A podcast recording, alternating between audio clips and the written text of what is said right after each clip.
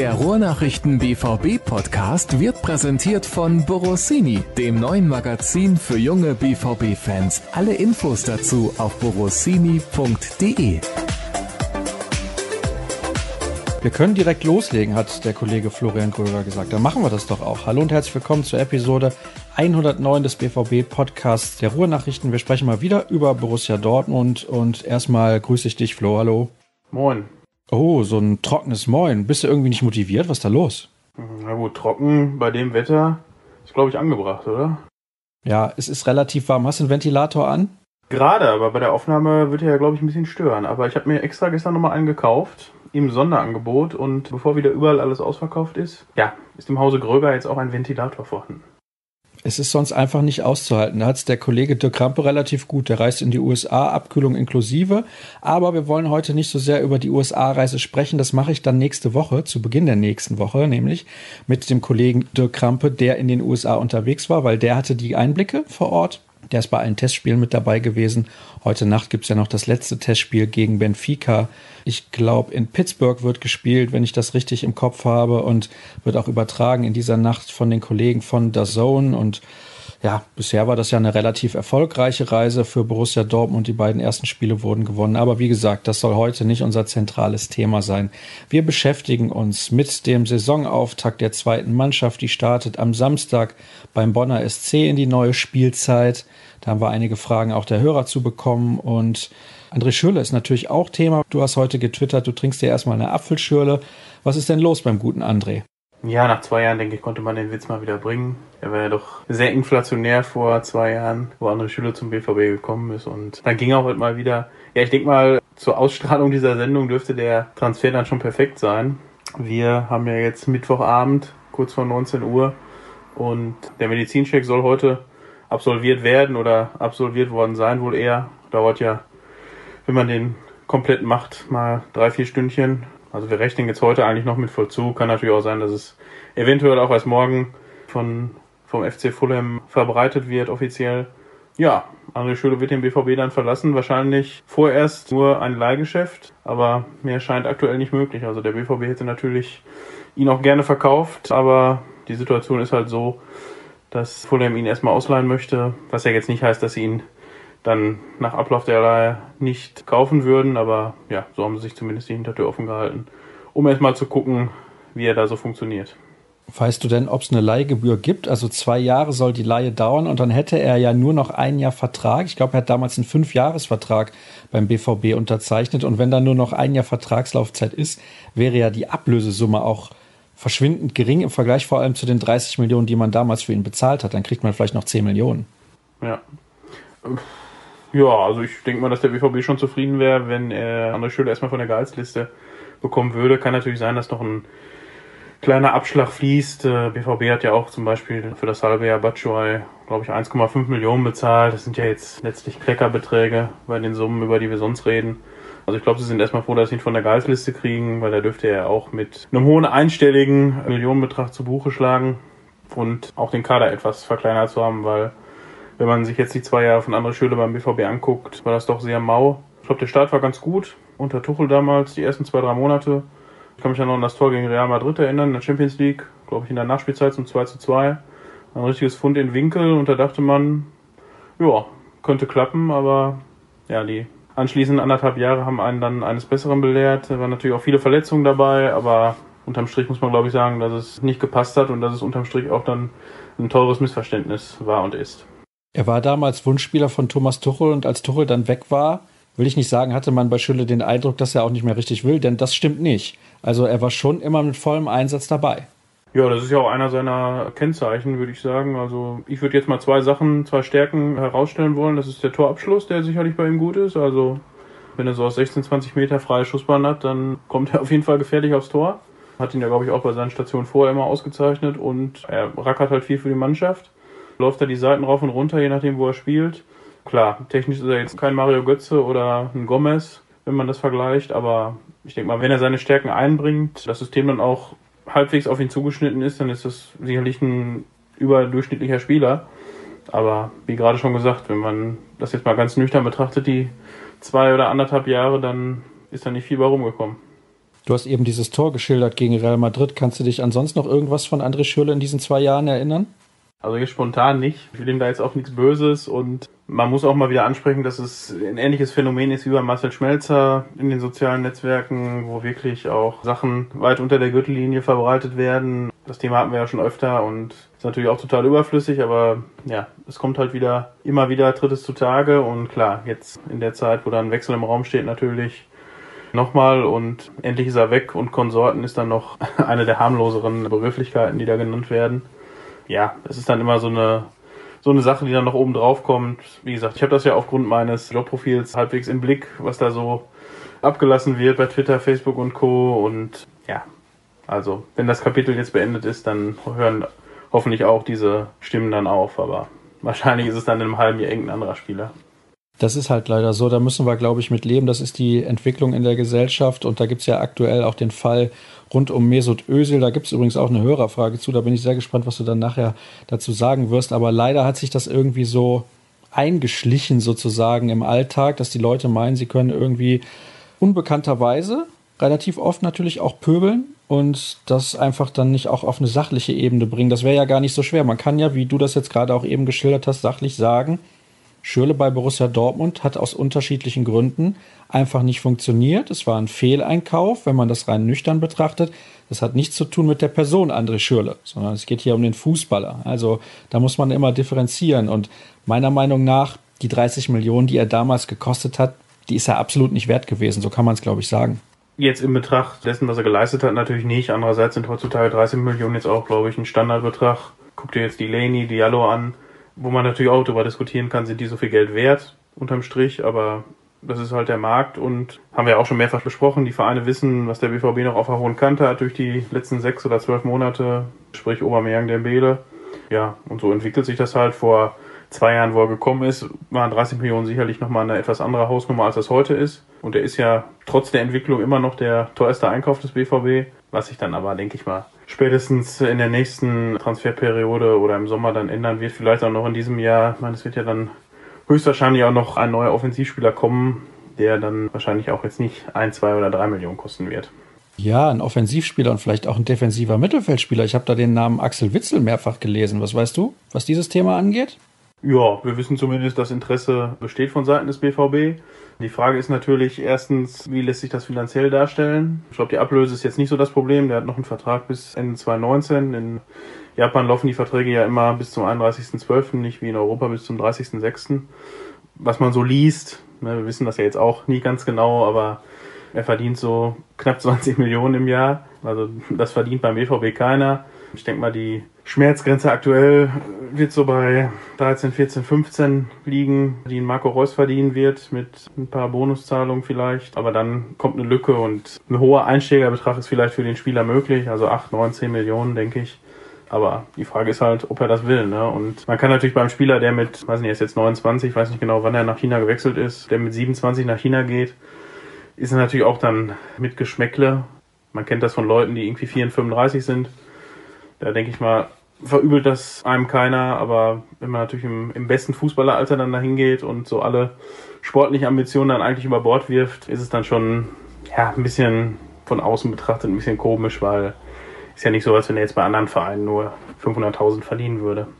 Absolut nicht. Und man muss ja auch dazu sagen, er hat vorher in Russland gespielt, glaube ich, bei Zenit St. Petersburg. Da ist er sicherlich auch nicht hingegangen, weil das so eine schöne Stadt ist. Ist eine schöne Stadt, wie man hört, aber trotzdem, russische Liga natürlich nicht die Liga, in der man unbedingt spielen sollte, wenn man Ambitionen hat, vielleicht auch mal in Richtung Champions League-Titel. Und Axel Witzel ist eigentlich so, ja, würde ich schon sagen, einer der Topspieler im defensiven Mittelfeld im Weltfußball. Oder siehst du das komplett anders? Ja, also wenn man jetzt die WM zugrunde legt, hat er sicherlich auf sich aufmerksam gemacht oder Werbung in eigener Sache betrieben, wie man dann so schön sagt. Davor ist das halt ne, aufgrund der Ligen, wo er gespielt hat. Du hast gesagt, St. Petersburg, davor hat er, glaube ich, in Lissabon gespielt und in Belgien. Ist natürlich jetzt ein Spieler, den man so als Fußballfan oder wie wir Reporter in, in Mitteleuropa in den Ligen jetzt nicht so auf dem Schirm hatte. Also wenn man ihn gesehen hat, dann eher in der Nationalmannschaft. Er fällt natürlich auch auf, dass er ungefähr 89 Prozent seiner Körperfläche tätowiert hat. Das bleibt einem dann auf jeden Fall im Gedächtnis. und dass er halt eher zu der Kategorie Spieler gehört, die robust und resolut zur Sache gehen. Also das ist natürlich eine Sache, die dem BVB vergangene Saison auf jeden Fall abgegangen ist. Klar, man hat schon Thomas Delaney verpflichtet, der ein ähnlicher Spielertyp ist. Muss man mal abwarten. Transferfenster ist ja noch ein paar Wochen offen. Ich glaube, China ist da nochmal eine ganz andere Kategorie. Ich weiß nicht, wann da das Transferfenster endet. Wenn man einen Spieler natürlich haben will, dann möchte man das natürlich dann jetzt auch möglichst schnell haben, weil so lange haben wir nicht mehr. Nächste Woche ist dann auch das finale Trainingslager in Bad Ragaz und dann ja, ist der Saisonstart auch nicht mehr weit. Also es geht jetzt Schlag auf Schlag. Ja, und im Zusammenhang mit Witzel ist natürlich auch die Personale Julian Weigel zu nennen. Konnte man jetzt natürlich auch spekulieren, nachdem der Name Witzel dann öffentlich war. Was ist jetzt mit ihm? Ist die Verletzung vielleicht doch ein bisschen schlimmer, weil vom Verein her gab es zu Beginn der Saison oder der Vorbereitung jetzt nicht so viel Infos. Also er hat eine Adduktorenverletzung und fällt erstmal aus. Kann man jetzt viel reininterpretieren. Kommt natürlich auch wieder das berühmte Wort Schambeinentzündung hinzu, wo man mal gerne ein paar Monate ausfällt. Das hat Michael Zeug aber auf Nachfrage dementiert. Also Weigel sei auf dem Weg der Besserung und soll jetzt kurzfristig wieder ins Training einsteigen. Was das jetzt genau heißt und wann er dann wieder fit ist, lassen wir mal dahingestellt. Aber ich denke mal, dass wir dann von ein paar Wochen sprechen. Was natürlich auch immer wieder aufploppt, ist das Gerücht Weigel um Paris Saint-Germain bzw. Thomas Tuchel. Also ganz ausschließen würde ich es nicht. Also der BVB möchte nach unseren Infos Weigel nicht abgeben. Aber wenn dann natürlich ein entsprechendes Angebot von Paris kommt, im hohen zweistelligen Bereich, guckt ihr Aubameyang und Dembele an, da hatten wir einen ähnlichen Fall, wo man den Spieler auch eigentlich nicht abgeben wollte, aber dann letztlich doch gemacht hat. Also Ganz auszuschließen ist, glaube ich, nichts. Spätestens seit dem Sommer mit eben Schürle und Götze Rückkehr schließe ich persönlich ja gar nichts mehr aus. Also so absurd das Gerücht auch ist, es kann alles passieren. Und also bei Weigel würde ich jetzt nicht ausschließen, dass er wechselt, aber Stand jetzt ist es recht unwahrscheinlich. Was denkst du denn so in Prozent? Spielt Axel Witzel nächste Saison beim BVB oder nicht? Ich sage jetzt mal 25 Prozent. Also daraus interpretierst du dann eher nicht. Andererseits, es wäre natürlich ein interessanter Spieler. Also, das könnte ich mir schon ganz gut vorstellen von seiner Art her. Auch mal einen erfahrenen Spieler zu verpflichten, kann man natürlich auch Pro und Contra diskutieren. Der wird, glaube ich, im Januar 30. Andererseits hat der BVB jetzt auch in den vergangenen Jahren viele, viele Spieler geholt, die noch unter 20 waren und die dann halt noch ihre Zeit brauchen. Beispiele sind Isaac, jetzt Gomez, Emre Moore, der schon wieder weg ist, Janu sei, der da war, viel Talent hat, aber irgendwie nichts auf den Rasen gebracht hat. Also man kann auch mal einen etwas erfahrenen Spieler verpflichten. Da spricht nichts dagegen und dann noch Alvaro Morata und dann wird der BVB deutscher Meister. Und damit wechseln wir das Thema, denn eigentlich wollte ich mit dir hauptsächlich über die zweite Mannschaft sprechen. Das machen wir jetzt. Ich habe gelesen, die zweite verliert ein Testspiel mit 0 zu 6 und Jan Sievert geht komplett an die Decke. Kann man das so sagen? Ja, direkt in den Bus würde ich eher sagen. also ich bin zu dem Spiel auch hingefahren. Also Vormittag war noch Profitraining an dem Tag und hatte dann noch ein bisschen mit Bild- und Videomaterial zu tun und bin deshalb erst kurz nach Beginn des zweiten Durchgangs da in Lünen eingetroffen und da war gerade das 6 zu 0 gefallen. Also die halbe Stunde oder gut halbe Stunde, die ich da gesehen habe, die war eigentlich recht ausgeglichen. Und dann war zu Ende und wollte mir eigentlich noch ein paar Infos und eine Stimme abholen zu den U23-Abstellungen oder den U23-Spielern, die mit zur USA-Reise fahren. Ja, das war dann nicht möglich. Er ist dann mit einem ziemlich langen Gesicht an mir vorbei gestürmt Richtung Bus und dann habe ich ihn gefragt, Jan, kommst du nochmal wieder? Ne. Ja, und dann war ich dann nochmal kurz in der Kabine, habe da versucht, noch eine Stimme zu kriegen, aber es war keiner in der Lage, nach dem Spiel etwas zu sagen. Ja, war natürlich so ein Tiefpunkt der Vorbereitung, kann man sagen. Andererseits lieber mal in einem Testspiel 6-0 verlieren, als dann in der Meisterschaft was zu vergeigen. Also ich glaube, das kam zur rechten Zeit noch. Und ja, es gab bei dem Spiel natürlich dann auch, wie gesagt, die Leute, die mit zur USA-Reise gefahren sind, waren jetzt schon nicht mehr dabei, ein paar Verletzte. Also es waren eigentlich 10 oder 12 Spieler, die nicht zur Verfügung standen. Dass man ein Spiel dann 6-0 verliert, muss natürlich auch nicht sein. Aber man hat dann die richtige Reaktion gezeigt. Wir haben jetzt heute auch nochmal mit Jan Sievert ein kleines Interview gemacht zum Saisonstart und er hat dann auch die Moral der Mannschaft gelobt. Die Generalprobe war ja dann vier Tage später gegen Mainz 2. Das Spiel hat man 2-1 gewonnen und also so ganz verarbeitet hat er es glaube ich noch nicht. Also es nagt noch so ein bisschen an ihm, aber er ist jetzt positiv gestimmt und es freuen sich jetzt alle, dass es am Samstag in Bonn endlich losgeht. Die zweite von Mainz spielt die in der Regionalliga Südwest? Äh, ja, die sind, ich weiß gar nicht, letztes, vorletztes Jahr abgestiegen. Vorletztes Jahr, glaube ich. Bremen 2 wäre jetzt, glaube ich, die letzte Mannschaft aus der dritten Liga, die, also die letzte zweite Mannschaft, die aus der Liga abgestiegen ist. Ja, Regionalliga Südwest stimmt. Also ungefähr ein Gegner auf Augenhöhe, vielleicht ein bisschen darunter. Aber wie gesagt, Trainer hat gesagt, die Leistung wäre in Ordnung gewesen und ob man dann 2-1 gewinnt, 2-2 spielt oder 1-2 verliert. Ich denke, nach so einem 0 zu 6 ist dann erstmal die Leistung an sich wichtig und nicht unbedingt das Ergebnis. Was hat denn Jan Sievert in dem Interview sonst noch so von sich gegeben? Ist er sehr positiv, was die neue Spielzeit angeht? Da ist ja auch der Kader relativ groß. Da haben auch ein paar Hörer interessante Fragen zugestellt. Beispielsweise fällt mir jetzt gerade ein, sechs Mittelstürmer, das ist natürlich viel zu viel für so einen Kader. Er hatte jetzt einige Spieler bei der USA-Reise dabei und so weiter. Was glaubt er denn? Wie lange braucht die Mannschaft, um sich richtig zu finden? Das kann bestimmt noch einiges an Zeit in Anspruch nehmen. Ja, er ist da auch so ein bisschen hin und her gerissen. Einerseits hat er gesagt, dass die Mannschaft schon schnell zusammengewachsen ist, trotz der vielen Neuzugänge, die es ja jedes Jahr gibt. Allerdings meint er auch, der Start wäre jetzt wichtig. Also wie man aus den Startlöchern kommt, wäre sehr wegweisend für die Saison. Und da ist es natürlich dann jetzt nur auf das Bonn-Spiel gemünzt, dann natürlich ein Nachteil, dass jetzt die sieben Leute sind es ja insgesamt mit in den USA sind und Donnerstagabend hier wieder in Dortmund eintreffen dann natürlich auch entsprechend ein bisschen kaputt sein werden, sprich Jetlag. Und ja, also ich glaube jetzt nicht, dass keiner da von diesen sechs oder sieben Spielern dabei ist, sind ja zwei Torhüter am Samstag, aber die werden natürlich jetzt nicht bei 100 Prozent sein, gerade wenn das dann jetzt so ein Wetter ist, wie wir jetzt in den vergangenen Tagen hatten, irgendwie 35 Grad.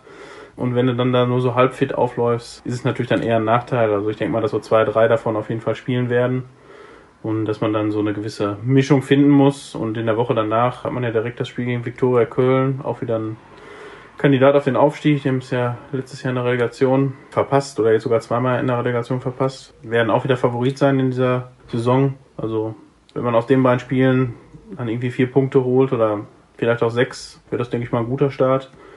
Und danach ist leider schon wieder ein bisschen spielfrei. Wattenscheid wäre danach. Da ist das irgendwie verlegt, weil ein Sportfest ist. Und danach gibt es dann auch schon wieder ein paar Verlegungen wegen Parallelansetzung. Also ist ein bisschen unruhig, das Programm. Und in Bonn zu starten ist auch ein bisschen undankbar. Ist zwar ein Gegner, den sie, wenn man sich jetzt nur die Mannschaftsstärken anguckt, das Spiel gewinnen müssen. Aber erster Spieltag ist ja immer so ein bisschen speziell. Ne? Man weiß nicht so genau. Bonn wird sich hinten reinstellen. Jan Siebert sagt, den Rasen auch nicht mähen und auch nicht wässern. Also das wird auf jeden Fall ein Kampfspiel. Und ja, da müssen sie sich auf jeden Fall erstmal durchbeißen und das Fußballerische vielleicht erstmal ein bisschen hinten anstellen.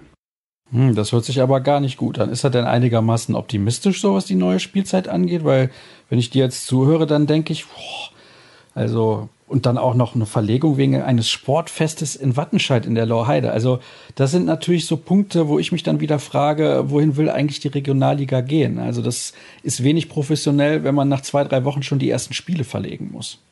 Ja, aber ist jetzt auch keine Neuigkeit bei der Liga, aber ich glaube, da können wir eine ganze Sendung zu machen zu den ganzen Traditionsclubs und ihren Problemen in der Regionalliga.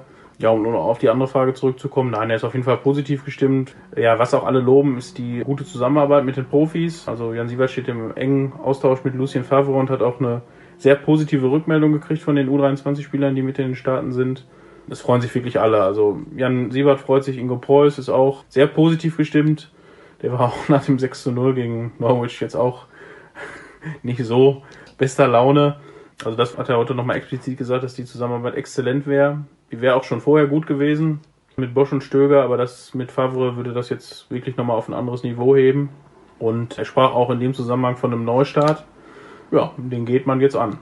Das wird also spannend und interessant. Und Lucien Favre, das wissen wir ja noch aus seiner Zeit bei Borussia Mönchengladbach, ist jemand, der sehr großen Wert auf die zweite Mannschaft legt. Das könnte also auch in der Zukunft für Borussia Dortmund noch mal wichtiger werden, als das in den letzten Jahren schon war. Da hat das nicht so oft geklappt, Spieler aus der zweiten Mannschaft in die Profimannschaft einzubauen, aber mit Lucien Favre kann ich mir vorstellen, könnte das deutlich besser funktionieren. Und er hat ja auch in Gladbach einige Spieler aus der zweiten Mannschaft dann dauerhaft in den Profikader hochgezogen. Was sagt dir so generell dein Gefühl? Du begleitest die zweite Mannschaft in den letzten Jahren sehr, sehr intensiv und Letztes Jahr war es eine Saison, die deutlich besser lief am Ende, als man das wahrscheinlich erwartet hatte. Alle waren zufrieden mit dem Ergebnis. Jan Sievert hat das bei uns auch im langen Podcast-Interview nochmal unterstrichen. Aber hat man wieder so Ambitionen, sag ich mal, Richtung Platz 5 zumindest? Ja, also ich denke, das ist auf jeden Fall das Ziel, sich in dem Bereich so aufzuhalten. Hattest du ja gerade schon mal angesprochen, das Problem ist zurzeit der etwas zu große Kader. Also viele Offensivspieler auch, aber die alle irgendwie nicht so richtig zünden. Deswegen gab es da in der vergangenen Woche auch ein paar Einzelgespräche, wo dann auch einigen Spielern mitgeteilt wurde, ja, dass man ja jetzt nicht, nicht mit ihnen plant, aber dass schwierig für sie werden könnte, Spielzeit zu bekommen. Und ich glaube, das ist in dem Alter, wo die meisten Spieler da sind, dann natürlich auch tödlich, wenn man mit 20, 21, 22, 90 Prozent der Spielzeit irgendwie draußen sitzt oder noch mehr. Ja, also es wurden klare Gespräche geführt, den Spielern das auch mitgeteilt und zumindest bis Ende August wird sich auf der Abgabenseite noch einiges tun. Ich denke mal so drei, vier, fünf Spieler werden den Verein noch verlassen. Folgt natürlich jetzt die Frage nach den Namen, da komme ich dir mal zuvor. Es sind, wie schon gesagt, die Offensive ist zu groß besetzt. Es gab ja auch schon einige Spieler, die nicht auf dem Mannschaftsfoto mit drauf waren.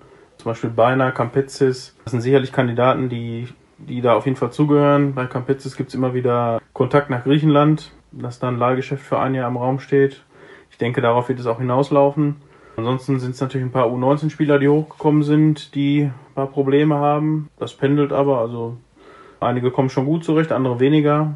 Da wird es wahrscheinlich auch ein, zwei von erwischen, in Anführungsstrichen. Also der Kader wird auf jeden Fall noch verkleinert und auf der anderen Seite kann es natürlich auch immer noch mal sein, dass vielleicht ein oder zwei Leute dazukommen. Also es sind auch jetzt immer wieder mal wieder Testspieler dabei wo die Quote der Verpflichtung jetzt allerdings nicht so hoch ist. Also ich denke mal, wenn zehn Leute da sind, wird vielleicht mal ein oder zwei verpflichtet.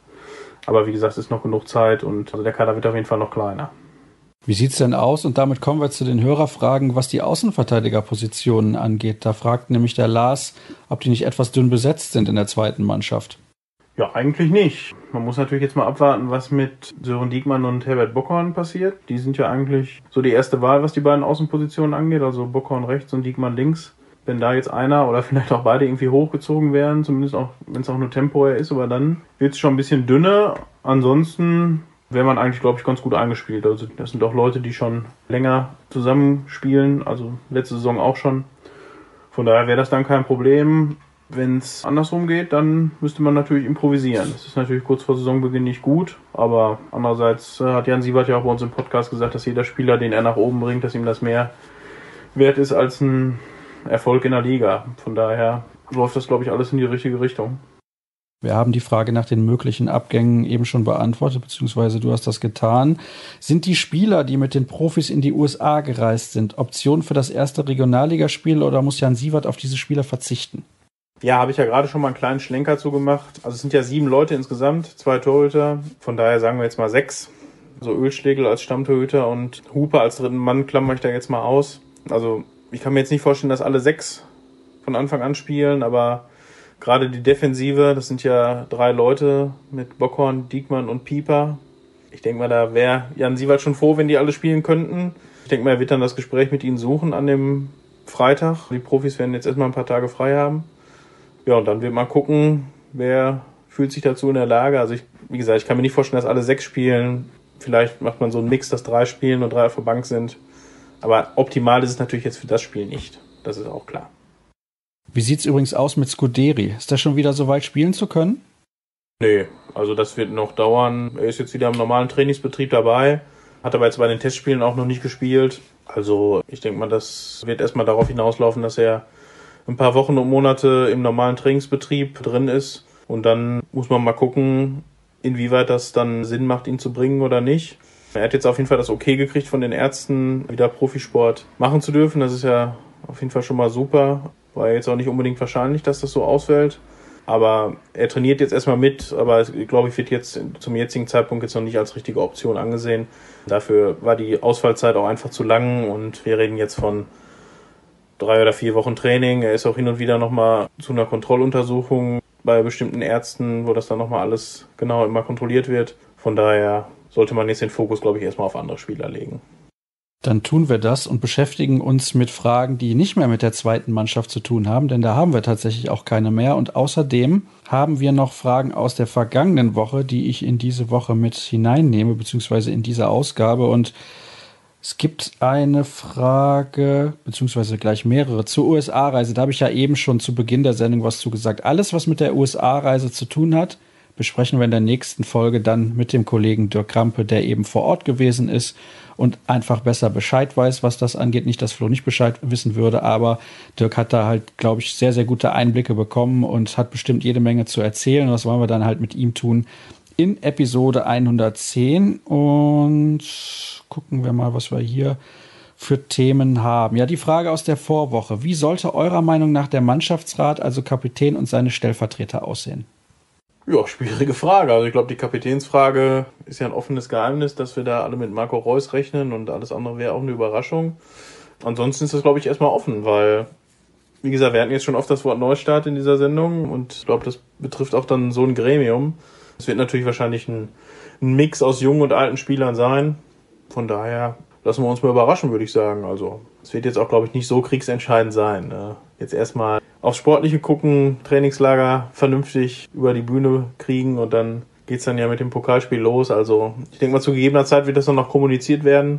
Wie gesagt, ich würde dem jetzt aktuell jetzt nicht so eine große Bedeutung beimessen. Und wie gesagt, die Kapitänsfrage dürfte dann ja auch eigentlich schon geklärt sein. Mario Götze hat ja auch die Kapitänsbinde getragen bei den Spielen in den USA. Daher gehe ich mal schwer davon aus, dass er einer der Top-Kandidaten ist, um Stellvertreter zu sein von Marco Reus. Der fällt ja auch regelmäßig aus, leider. Ich hoffe mal, dass er mal wieder eine Saison mit mindestens 30 Spielen in der Bundesliga absolvieren kann. Das wäre natürlich ganz fantastisch. Und das gleiche gilt für Mario Götze. Der hatte ja auch immer so seine Probleme in den letzten Jahren. Dann haben wir eine Frage, die nichts mit Borussia Dortmund zu tun hat, beziehungsweise ein klein wenig schon. Ganz offensichtlich möchte nämlich der Hörer erstmal von uns unsere Einschätzung haben zur Causa Mesut Özil und zum Statement von Reinhard Raubal dazu. Der hat ja in seiner Funktion als Präsident der DFL, der Deutschen Fußballliga, dazu ein Statement abgegeben und einigen BVB-Fans war das nicht deutlich genug. Wie schätzt du generell diese ganze Geschichte ein? Das wurde natürlich unheimlich groß gemacht in den letzten Tagen und immer wieder gibt es neue Kommentare dazu auf den unterschiedlichsten Seiten, auch von den unterschiedlichsten Personen ich sage jetzt mal schöne Grüße an Sophia Tomala. Vielleicht sollte sie sich besser aufs Schauspielern konzentrieren, hat sie noch genug Arbeit zu tun. Jedenfalls gab es dieses Statement ja von Reinhard Raubal und eben diese Geschichte, diesen verkappten Rücktritt von Mesut Özil. Wie schätzt du das alles ein? Ja, ist auf jeden Fall ein ziemlich nerviges Thema, muss man sagen. Ich weiß nicht, wie es dir geht. Ja, also sagen wir mal so, es hat komplett Überhand genommen und ich glaube, die Diskussion verfehlt ein wenig das Thema. Ja, also das ist auch so ein Thema, wo man sich stundenlang dran abdiskutieren kann mit dem Gegenüber und man kommt, glaube ich, nicht auf einen Nenner. Fakt ist, glaube ich, dass alle Parteien mehr oder weniger große Fehler gemacht haben. Sei das jetzt vor der WM, während der WM oder nach der WM. Ich glaube, da können sich alle angesprochen fühlen vom DFB über Özil selbst, dessen Berater, ne, ich meine, das Statement, was da veröffentlicht wurde, in diesen drei Teilen über den ganzen Tag verteilt. Pff natürlich auch eine Sache, wo du eigentlich auch nur den Kopf schütteln kannst. Also wenn, dann bringe ich das in einem, in einem Rutsch raus und es war ja jetzt auch schon so ein bisschen Selbstinszenierung. Ja, was die anderen Themen mit Rassismus und so angeht, puh, ist natürlich dann auch eine Ebene, die, die außerhalb des Sports liegt und also für Außenstehende, glaube ich, jetzt im Detail dann schwer zu beurteilen. Natürlich hat jeder seine Meinung. Dann natürlich auch solche Aussagen wie von Uli Hoeneß kann man auch nur, glaube ich, dann mit dem Kopf schütteln. Also die Sache hat nur, nur Verlierer, glaube ich, unterm Strich. Und ja, mal gucken, was jetzt noch passiert. Also beim DFB wird es ja vielleicht auch noch diverse Personalentscheidungen geben. Klar, Löw macht weiter, aber was jetzt mit Bierhoff und Co. ist und Grindel, ist ja alles, glaube ich, ziemlich offen. Jetzt interessiert mich auch mal deine Meinung zu dem Thema. Ich habe mich jetzt ja halbwegs drum rumgewunden. Ja, du bist sehr defensiv und diplomatisch. Also meiner Meinung nach ist Mesut Özil nicht der schlechteste Spieler der deutschen Mannschaft in den letzten Jahren gewesen, so wie es klang in der Aussage zuletzt von Uli Hoeneß. Ja, also ich habe da ja mal tatsächlich den Notenschnitt der Nationalspieler rausgesucht im Vergleich dazu Thomas Müller, der mir aufgefallen ist, bei den letzten beiden Turnieren bei der EM hat er sehr, sehr schlecht gespielt, fand ich.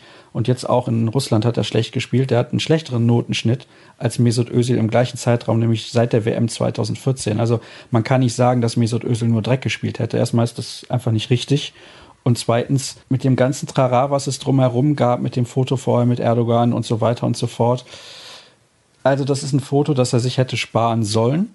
Wir sind aber nicht Mesut Özil und wir wissen auch nicht, wie das mit seiner familiären Situation da genau aussieht, wie groß der Teil seiner Familie ist, der noch in der Türkei lebt. Also ich möchte nicht in seiner Haut stecken, wenn Erdogan anruft und sagt, kommst du zu der Veranstaltung und ja, machen wir da vielleicht ein Foto miteinander und so weiter. Ob man dann so einfach Nein sagen kann, schwierig. Er hat mal den Integrationsbambi gewonnen, das ist ja das ganz Kuriose. Und das hat sich irgendwie in den letzten Jahren so gewandelt und alles macht sich fest an seiner Körpersprache. Aber ich weiß nicht, wie du das siehst, Flo. Der hatte eigentlich immer die gleiche Körpersprache. Wenn der sehr gut spielt, dann hat er auch die Körpersprache, als wenn er irgendwie schlecht spielen würde. Also es ist immer das Gleiche bei ihm, ja. Und wenn die Körpersprache schlecht ist und sie verlieren, dann wird immer darauf hingewiesen. Aber wenn sie gewinnen, dann ist das irgendwie kein Thema. Also ich finde das ganz komisch, dass die Leute da überhaupt nicht differenzieren können. Aber du bist meiner zweiten Frage, beziehungsweise dem zweiten Teil der Frage ein bisschen ausgewichen, nämlich dem, ob das Statement von Reinhard Raubal für dich ausreichend war sozusagen. Ja, hatte ich gerade vergessen, tut mir leid. Also.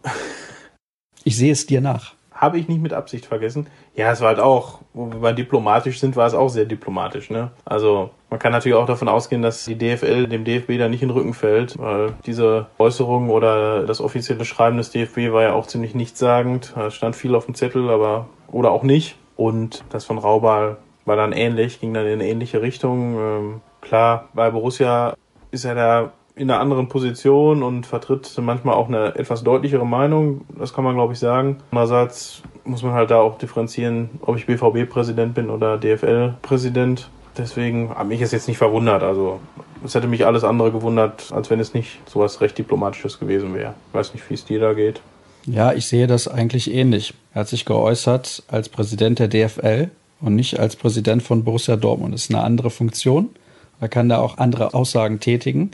Ich bin mir relativ sicher, dass er für sich zu Hause eine ganz klare und deutliche Meinung hat, dass ihm das alles nicht gefällt. Aber wie gesagt, man kann nicht immer, je nachdem, welche Funktion man hat, alles so klar und deutlich sagen. Wir im Podcast können klar sprechen. Uns wird keiner da irgendwie an Pranger stellen, oh, was machen die denn da wieder? Aber ja, er ist halt in der öffentlichen Funktion und deswegen muss er ganz genau überlegen, was er denn da auch von sich gibt. Wir könnten jetzt noch sehr, sehr lange über dieses Thema diskutieren. Ich verweise da mal an die Kollegen des Rasenfunks. Die haben da aktuell eine Ausgabe zu gemacht. Da kann man gerne mal reinhören. Ich hatte noch nicht die Möglichkeit dazu, aber wahrscheinlich wird es eine sehr, sehr interessante Sendung sein und ja, hört doch einfach mal da rein, wenn ihr euch weiter für diese Thematik interessiert. Und es gibt auch sicherlich einige Kollegen bei Twitter, die sich sehr differenziert mit dieser Thematik auseinandersetzen. Wir konzentrieren uns jetzt wieder auf den Fußball und besprechen noch zwei Fragen zum BVB. Und die erste ist, wie wahrscheinlich ist es, dass Isaac diese Saison eine Rolle spielt? Wir haben zuletzt also letzte Woche erst, über Alexander Isak gesprochen. Und eigentlich hatten wir den Eindruck, wenn er dann in Position gebracht wird, dann ist er auch in der Lage, seine Torchancen relativ gut auszunutzen. Im Training macht er wohl einen guten Eindruck, hat Tobi Jören gesagt. Was glaubst du denn? Wird er eine Rolle spielen bei Lucien Favre? Ja, er hat zumindest eine neue Chance, sich zu präsentieren. Jetzt auf der Pressekonferenz vor dem Spiel gegen Benfica gab es die Frage auch und da hat Favre geantwortet, dass Isaac, auch wenn er jetzt schon eine Zeit lang hier wäre, immer noch ein sehr junger Spieler wäre und es noch etwas dauern könnte. Kann man natürlich jetzt auch ein bisschen das rein interpretieren, aber das klingt jetzt nicht so, als wenn er in der kommenden Saison 28 Spiele macht und 14 Tore schießt. Also er wird natürlich auch immer wieder genannt, wenn es um ein Leihgeschäft geht, wohin auch immer, wieder in die schwedische Liga oder woanders hin. Ich weiß nicht genau, wie man da plant. Aber wie gesagt, also ich glaube nicht, dass er jetzt zu Saisonbeginn größere Einsatzzeiten haben wird. Kann ich mir nicht vorstellen. Dann eine letzte Frage, denn ich glaube, das Gerücht wurde ganz aktuell auch dementiert, was Mario Mandzukic angeht. Ist da wirklich was dran? Für den Hörer wäre das nämlich ähnlich wie Giroud eine zu kurzfristige Lösung dazu nach dem Turnier bestimmt körperlich angeschlagen. Er hat ja wirklich sehr viele Spiele absolviert und ich glaube fast immer auch durchgespielt. Die haben mehrfach eine Verlängerung gespielt, die Kroaten, die ja Vize-Weltmeister geworden sind in Russland. Was kannst du uns dazu sagen? Ja, also es ist sicherlich ein Name, der wahrscheinlich in der Chefetage mal diskutiert wurde. Ist ja natürlich auch immer mal eine Frage der Alternativen. Also es werden ja was die Sturmposition angeht, auch immer wieder die gleichen Verdächtigen genannt. Morata hatten wir schon mal ein paar Mal, der auch ein Schnäppchen sein dürfte. Von daher, ja, klar, der ist 32, wird 33, hat natürlich eine gute WM gespielt, keine Frage. Aber da reden wir dann auch vielleicht über einen Spieler, der das zwei Jahre jetzt überbrücken kann. Muss man abwägen. Finanziell wäre das natürlich höchstwahrscheinlich kein Problem. Also sowohl Ablöse als auch Gehalt, denke ich mal, wären da machbar. Also klar ist, dass auf der Position noch was passieren wird. Ich glaube eher, dass man einen Spieler holen wird, der mehr so Anfang Mitte 20 ist und noch ein bisschen Entwicklungspotenzial hat. Es gab ja im Winter schon mal die Option Martinez, der dann zu Inter Mailand gewechselt ist, jetzt im Sommer, wo man ein bisschen zu spät dran war, wo es schon eine Vereinbarung mit Inter gab. Also der wäre sicherlich interessant gewesen und ich denke mal, dass es auch auf so einen Spieler jetzt noch hinauslaufen könnte.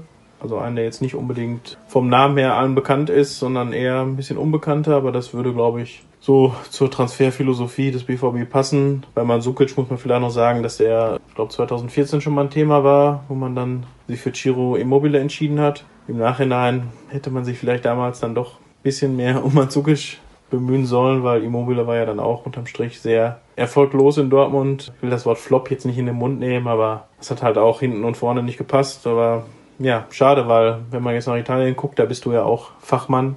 Da schießt Immobile in schöner Regelmäßigkeit die Gegner auseinander. Und ja, schade, dass es hier nicht geklappt hat, aber jetzt muss man sich nach Alternativen umsehen.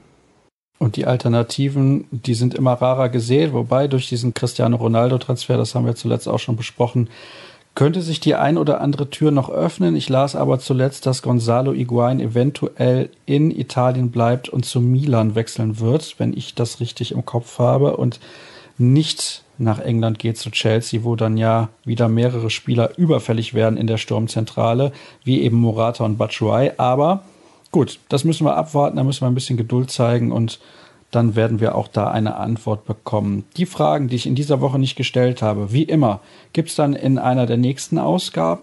Das soll es gewesen sein mit der heutigen. Erstmal vielen Dank an dich, Flo. Ihr findet den Kollegen bei Twitter unter rn-florian, alle Informationen unter rnbvb oder auch bei ruhrnachrichten.de.